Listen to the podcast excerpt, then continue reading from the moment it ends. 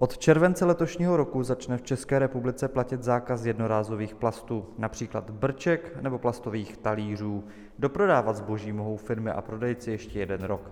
Je to ale splnitelné? A co tyto materiály nahradí? Odpovíme v podcastu Science is Calling.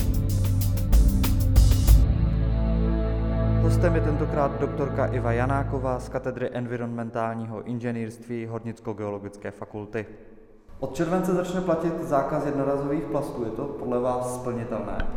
Já myslím, že jo, že v tom, já v tom nevidím problém. Ti výrobci se už na to nějakým způsobem teď musí připravovat a, a v podstatě ukončit tu výrobu těch, těch plastů, kterých se to týká.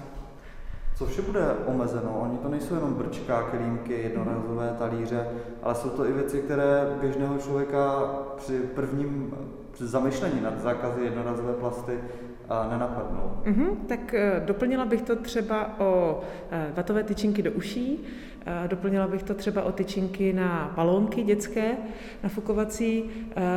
Jsou to potom ještě různé takové obaly, které si říkají oxoplasty, které by měly být degrado, degradovatelné, ale úplně to tak s nima není, tak jak výrobci uvádějí, takže i tady tyto druhy plastu by se měly nějakým způsobem přestat vyrábět. On samotný ten zákaz začne platit v červenci, ale to už nebude znamenat možná, že už v srpnu si kelímek nekoupíme. ti, ti samozřejmě ti výrobci dostali možnost doprodat to své zboží, které už mají jako kdyby vyrobeno, ale už eh, ten zákaz potom platí opravdu na to přestat tady tyto druhy plastu vyrábět. Jak nutné bylo tento zákaz vydat? Proč byl, proč byl vydán a jak dlouho třeba plasty zůstávají v přírodě? No, byl vydán asi proto, protože nejsme příliš uvědomělí, nebo spíš my v České republice jsme na tom se tříděním odpadů jako docela dobře, i se tříděním plastu, ale ten celosvětový trend bohužel eh, s tím, že plasty se nám dostávají do oceánu, tak, eh, tak se prostě muselo něco udělat. My jsme sice taková malá ryba ve velkém rybníčku, ale, ale postupně, pokud to každý stát nějakým takovýmto způsobem omezí, tak, eh, tak se prostě ty plasty tam vyskytovat nebudou. Trošku i říkáte, že my jsme taková malá uh, ryba ve velkém rybníčku. Může to, že zákaz začne platit u nás a taky v Evropě, uh, zbavit svět takových těch obrazů, ostrovů z plastu v oceánech a podobně. Přece jen i Čína a další státy mm-hmm. jsou velkými, uh, velkými znečišťovateli.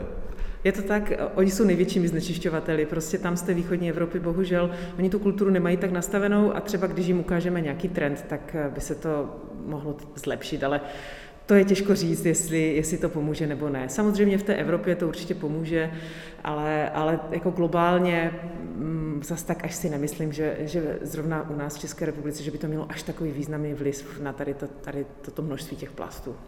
Co tyto plasty nahradí? Budou se hledat jiné alternativy. Budou se hledat alternativy z papíru, budou se hledat alternativy z, já nevím, cukrové řepy, eh, z, z kukuřice, ze škrobů, z nějakých bambusových listů a tak dále, ale všechno to stojí prostě peníze. Ty plasty jsou uh, daleko levnější na výrobu a, a potom spotřebitel to samozřejmě zaplatí. Říkáte, že jsou levnější na výrobu. Je to ten důvod, proč je plastů tolik? Asi ano. Je, jsou levnější, jsou lehčí, většinou mají i menší uhlíkovou stopu, e, kdybychom si měli vzít vůbec životní cyklus toho výrobku, už od těžby až po vlastně celkové přespracování, až po odstranění, tak většinou vychází samozřejmě nejlépe no, tady tyto plastové, e, plastové materiály. To je právě případ i plastových tašek, igelitových tašek, které mají nižší uhlíkovou stopu než papírové tašky, je to tak? Mm-hmm, je, to, je to přesně tak, je to přesně tak a to je takový mýtus, který, který si lidi myslí, že, že ta plastová taška je daleko horší na používání než ta papírová, ale když si opravdu člověk vezme zodpovědně ten životní cyklus toho výrobku, tak to takto nedopadá. Bohužel to, že oni se nám objevují v přírodě, je, je to negativum, ale ne, že by, že by měli nějakou nižší uhlíkovou stopu. A jak dlouho, se tedy, eh, jak dlouho tedy zůstává například igelitová taška v přírodě? Je to zhruba tak 25 let, to jsou ty poly, eh, polyetylnové sáčky, eh, ale může to být i daleko víc, může to být stovky let. Některé materiály ještě dosud nebyly třeba, nebylo řečeno, takže se uvádí třeba 500 tisíc let. A, takže to záleží na tom, z jakého materiálu je ten plast vyroben. A protože těch plastů máme opravdu hodně druhů a hodně takzvaně kompozitních materiálů, to znamená, že ty plasty se, do těch plastů se přimíchávají ještě jiné eh, druhy materiálu, tak potom se problematicky, jako kdyby, nebo se vlastně nerecyklují a rozkládají se potom strašně dlouho v přírodě. V posledních letech se objevily typicky nákupní tašky, které se řekněme v uvozovkách rozkládají. Člověk to může znát, že po nějaké době se začne ta taška drolit. Je to ale rozkládání. tak nějakým způsobem samozřejmě rozkládání to je. Vymyslíte asi ty bioplasty, narážíte na to. To jsou vlastně plasty, které jsou vyrobeny z organických materiálů, může to být z rostlin, může to být, já nevím, z kukuřice, z cukrové třtiny, může to být ze škrobu, po případě pomocí nějakých mikroorganismů, ale ta myšlenka je velmi dobrá, nicméně bohužel to provedení e, koncové, neboli ta degradace, e, která by měla být za ideálních podmínek až na oxid uhličitý a vodu, tak e, to jako zatím nefunguje. Takže, takže to, použití, eh, to použití je vlastně malé a dneska se to v podst- už ta důvěra k tomu ani tak velká není. Tady sedíme tři v místnosti, všichni tři máme na ústech respirátory. I tady toto plast, který znečišťuje naši planetu.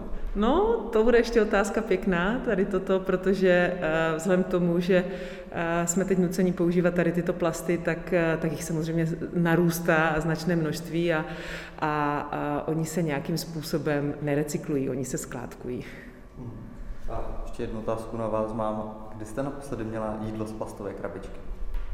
Eh, vzhledem teďka k tomu covidu, tak to není moc často, protože si vařím doma, takže dejme tomu tak možná před měsícem, jo, jestli, nebo dvěmi, nevím teď úplně přesně. jo, není to co.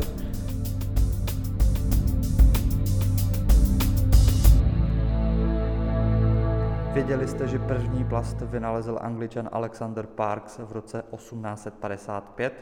Prvním plně syntetickým plastem byl pak o více než 50 let později vynalezený bakelit, Díky, že jste poslouchali podcast Science is Calling. Jsme už i na platformách Spotify, Apple Podcast a na dalších podcastových aplikacích.